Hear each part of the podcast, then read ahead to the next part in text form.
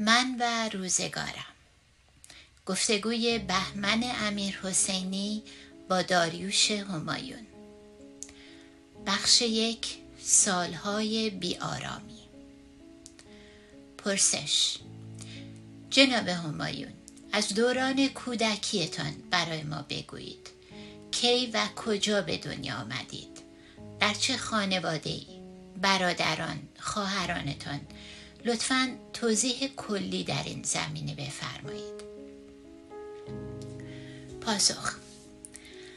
من در آغاز پاییز مهر 1307 1928 در خیابان اسلامبول تهران و خانه پدر بزرگ مادریم ابوالقاسم که به خان ناظر شهرت داشت زیرا ناظر هزینه های سفارت عثمانی بود به دنیا آمدم. زندگی او در سطح بالای طبقه متوسط آن زمان بود. در دوره رضاشاه نام خانوادگی جمالی را برگزید که از نام جمال الدین واعظ اصفهانی دایی مادر بزرگم و از سران جنبش مشروطه گرفته بود. چند بار به اروپا رفته بود که به او جای شاخصی در خانواده می‌داد. تصویری که از او به یاد دارم یک آقای خوشپوش موقر اروپای مرکزی است با همان رنگ و رو و مو و لباس مردی بود متجدد و از معتمدان محل که مردم برای حل مشکلات و اختلافاتشان نزد او می آمدند. مادر بزرگ مادریم زود درگذشته بود و او را ندیدم. از خانواده صدر و صدر عاملی بود و با پاره رهبران مذهبی شیعه از جمله امام موسی صدر بعدی خیشی داشت. نام پدرم نورالله بود. فرزند علی که خزاندار مجلس شورای ملی بود و تا بازنشستگی در همان شغل ماند. مردی مذهبی و قشری که با ازانهای صبحگاهیش مزاحم خواب ما و همسایگانش می‌شد. او به امانتداری شهرت داشت و داستانها از درست کاریش می‌گفتند.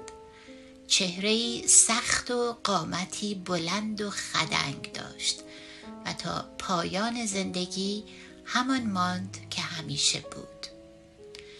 هنگامی که بازنشسته شد به جهانگردی در ایران پرداخت و جانش را در راه های ناهموار و شرایط سخت مسافرت در ایران ایران نیمه ویران آن سالها دهه بیست و سی چهل و پنجاه گذاشت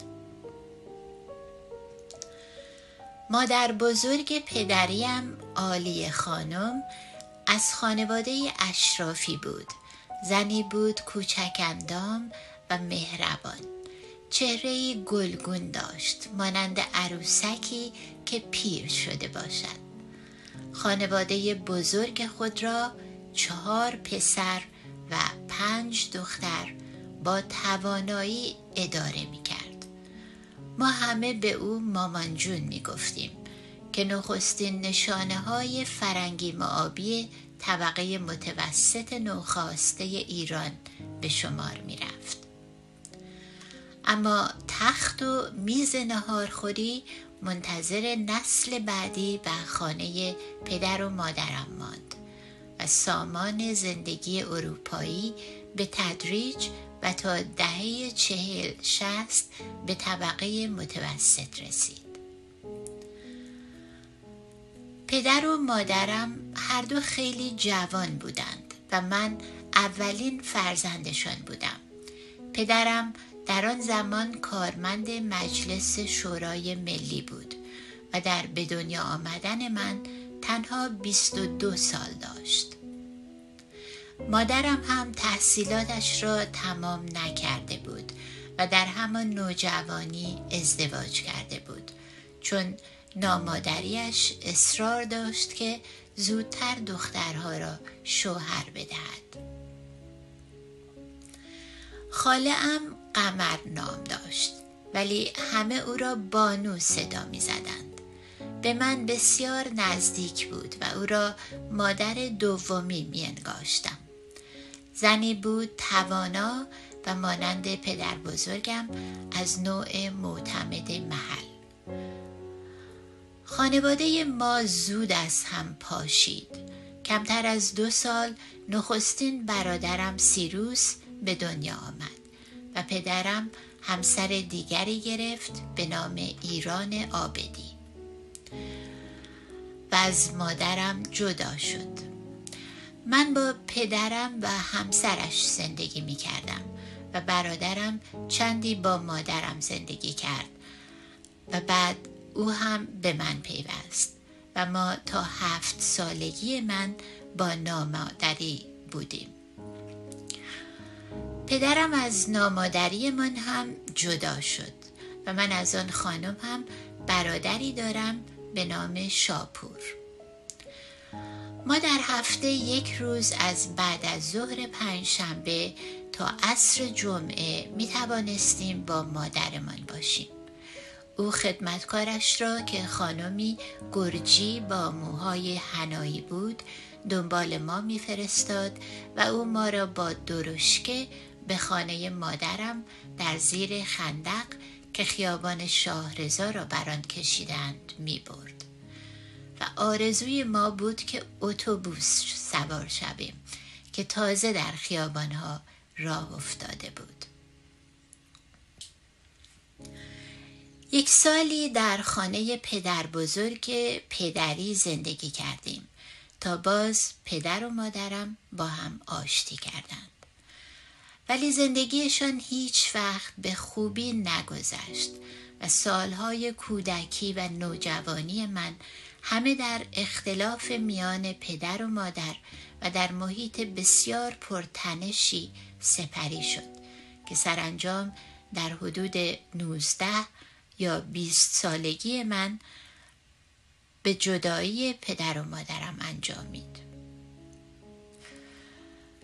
من با مادرم و برادرم زندگی کردم و بعد برادرم را فرستادم به آلمان که درس بخواند و من و مادرم با هم زندگی می کردیم تا هنگامی که او در 1348 1969 در بیمارستانی در لندن درگذشت.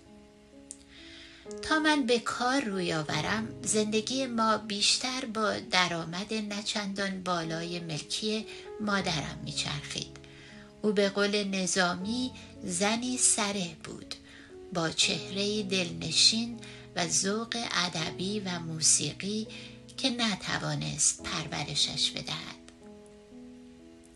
دوستی که از سوی من به او در بیمارستان می رسید می گفت تا پایان مراقب بود رفتاری داشته باشد که نزد فرنگی ها آبروی ایرانی ها حفظ شود دلسپردگیش به ما دو پسرش به ویژه به من هنوز مرا به رقت می اندازد.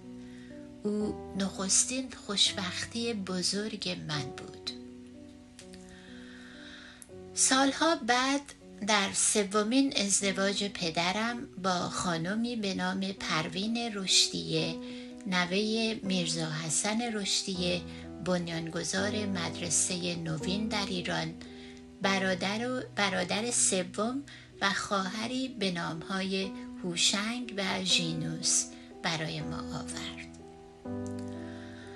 پدرم چند سالی در کارمندی مجلس ماند. و به توصیه علی اکبر داور وزیر دارایی وقت به وزارت دارایی رفت و در آنجا تا مدیر کلی و مستشاری دیوان محاسبات رسید. داور با پدر بزرگم خیشاوندی نزدیک داشت و من از کودکی دربارش می شنیدم و قهرمان من بود و تأثیر بزرگی بر زندگی من گذاشت. در او کاربری در عمل و جسارت در اندیشه را میپسندیدم و راهی را که او و نسل مدیران رضاشاهی برای میانبر زدن به توسعه یک جامعه واپسمانده قرون وسطایی در پیش گرفتند تنها راه می دانستم. پدرم مردی خوشایند بود که از درستکاری به بیمسئولیتی رسیده بود. اعتنایی به پول نداشت و به آسانی هرچه داشت میبخشید. من نیز هیچگاه با اشیا ارتباط گسست ناپذیری نیافتم. او استعدادهای فراوان داشت که در زمینه های محدود هدر کرد. از موفقیت های کوچک خورسند می شد از جمله به پیشرفت های من دلخوش کرد و از خودش دست برداشت. شعر می گفت و یکی از ترانه سرایان نامآور زمان خودش بود و ترانه های خوبی ساخت. از 1304 1925 تا حوالی 1320 1941 یک دوره فعال ترانه سازی داشت و بیشتر با جواد بدیزاده آهنگساز و خواننده بزرگ آن زمانها کار می‌کرد و این دو نام در آن وقتها خیلی مشهور بودند. در نتیجه من در یک محیط آشنا با موسیقی بزرگ شدم و آشنا با شعر. چون پدرم علاقمند بود به ادبیات و آدم خوش صحبتی هم بود من در مجالس دوستانش حاضر می شدم و در گوشه می نشستم و گوش می کردم. آنها با هم بحث های طولانی داشتند درباره اسلام، تاریخ ایران، ادبیات و اینها خیلی برای من آموزنده بود. البته حالا که با آن وقت نگاه می کنم طبعا سطح بحث ها بالا نبود ولی برای ذهن من خیلی جذابیت داشت. در تربیت من شعر سهم بزرگی داشته است. پدرم عملا با شاعران بزرگ ایران میاندیشید. فردوسی و حافظ را پیش از ده سالگی آشنا شدم. مادرم تقریبا تنها حافظ می‌خواند.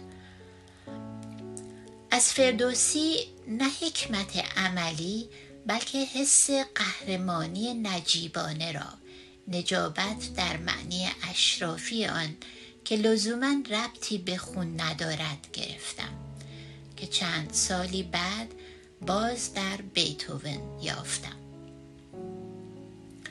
زندگی روان در سطح بالاتر از روزانه فراتر از مسلحت یک زیبا شناسی اخلاقی که در بوستان به ویژه می‌توان یافت.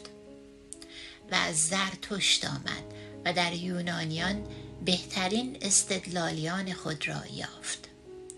من هنوز نمی‌توانم فردوسی را بی گرهی در گلو بخوانم.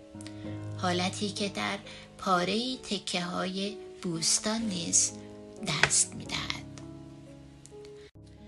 سعدی گلستان با رندی و اخلاقیات دو پهلویش فراورده یک دوران از همگسیختگی اجتماعی چنان که در حکومت اسلامی می‌بینیم آموزگار خوبی نبود.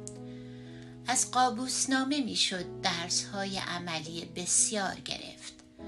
همه این کتاب ها را که نسل اول سخن سنجان منتقدین ادبی نوین ایران ویرایش کرده بودند در نخستین سالهای رضاشاه با چاپ پاکیزه در اختیار تودهی که داشت با همه چیز از جمله میراث فرهنگی بزرگش آشنا می‌شد گذاشته بودند.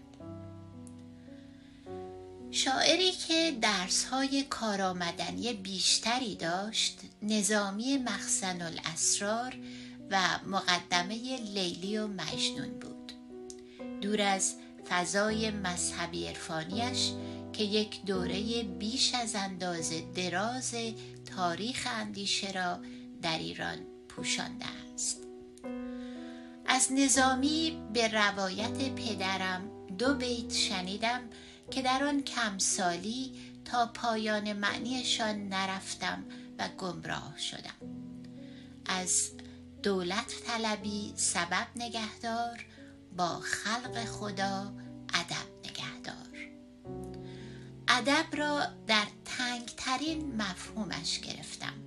ولی منظور شاعر ادب به معنی پرداختن به مردمان است چنان که احساس کنند از مهمترین کسانند. ادب به این معنی را تا با برادر خانمم خوب آشنا نشدم در نیافتم. او در مکتب پدرش که از هر نظر مردی استثنایی بود برای دریافتن معنی درست ادب به نظامی نیازی نداشته است. بیت دیگری که بیرون از بافتار کانتکست در ذهنم نقش بست و به همان اندازه زیان زد. هرچه در این پرده نشانت دهند گر نپسندی به هزانت دهند. درباره سخن است و دنباله این بیت که به که سخن دیر پسند آوری تا سخن از دست بلند آوری دیر پسندی همه جا خوب است ولی تنها در زیبا شناسی است که هرچه نپسندی به هزانت دهند. در بیشتر جاهای دیگر تنها همان نشان می دهند که میپسندی. اینها را دیر دانستم. فرصتها را دیگر نمی‌شد به دست آورد. و فاصله ای که در همه مناسباتم هست مانند اصرار به تدوین اخلاقیات و نظام رفتاری ویژه خودم که یکی از کم ضررترین پیامدهای فرزند خانواده شکسته بودن است کمتر اجازه داد ادب نظامی را به جای آورم.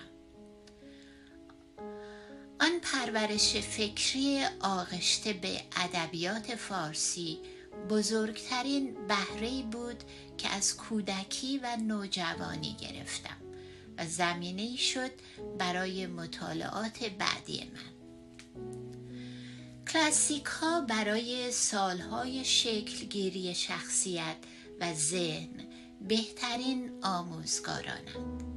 نسبی گرایان فرهنگی که در دانشگاه های آمریکایی عرصه را بر آموزش کلاسیک ها تنگ کرده اند ذهن آمریکایی را به گفته لیان بلوم میبندند. جفرسون زمانی گفته بود که هیته واقعی شعر دانش دل آدمی است. و دانشی از این گونه که با خواندن به دست می آید به هرچه می ارزد. آن سالهای بازسازی ایران بود دوره رضاشاهی و سالهای آشنایی با تاریخ ایران و برآمدن روح ناسیونالیستی مردم ایران بود نام خود من نشانه ای از این روحیه تازه است. من احتمالا یکی از نخستین داریوش های پس از دوران باستان ایران هستم. قرنها نام داریوش بر پسران در خانواده ها گذاشته نمی‌شد و آن وقت که پدرم نام مرا داریوش گذاشت شاید در همه ایران ده پانزده داریوش نمی‌شد یافت.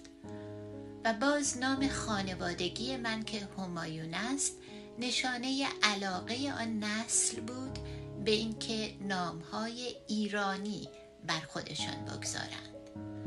رضا شاه دستور داده بود که مردم نام خانوادگی داشته باشند و پدر من با سلیقه بهترش نام همایون را برای خانواده برگزید چون پدر بزرگ مادرش امین همایون خزاندار شخصی ناصرالدین شاه بود و آن تکه همایون را گرفت.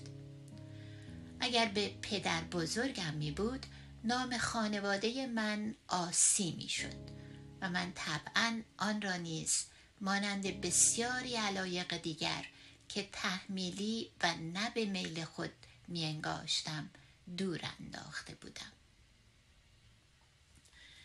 این همه نشان می‌داد که چه فضایی در آن وقت حکم فرما شده بود. یک باره از عبدالحسین ابوالحسن عبدالعلی و اعظم وقار آفاق افتخار و فخری نامهای اموها و امه هایم به داریوش سیروس شاپور هوشنگ و ژینوس رسیده بودیم دیگر نامهای فارسی به ویژه برگرفته از شاهنامه و تاریخ باستانی ایران بسیار زیاد شده بود در سال اول دبستان آموزگارم مرا یوش صدا می کرد و تلفظ داریوش را دشوار می یافت.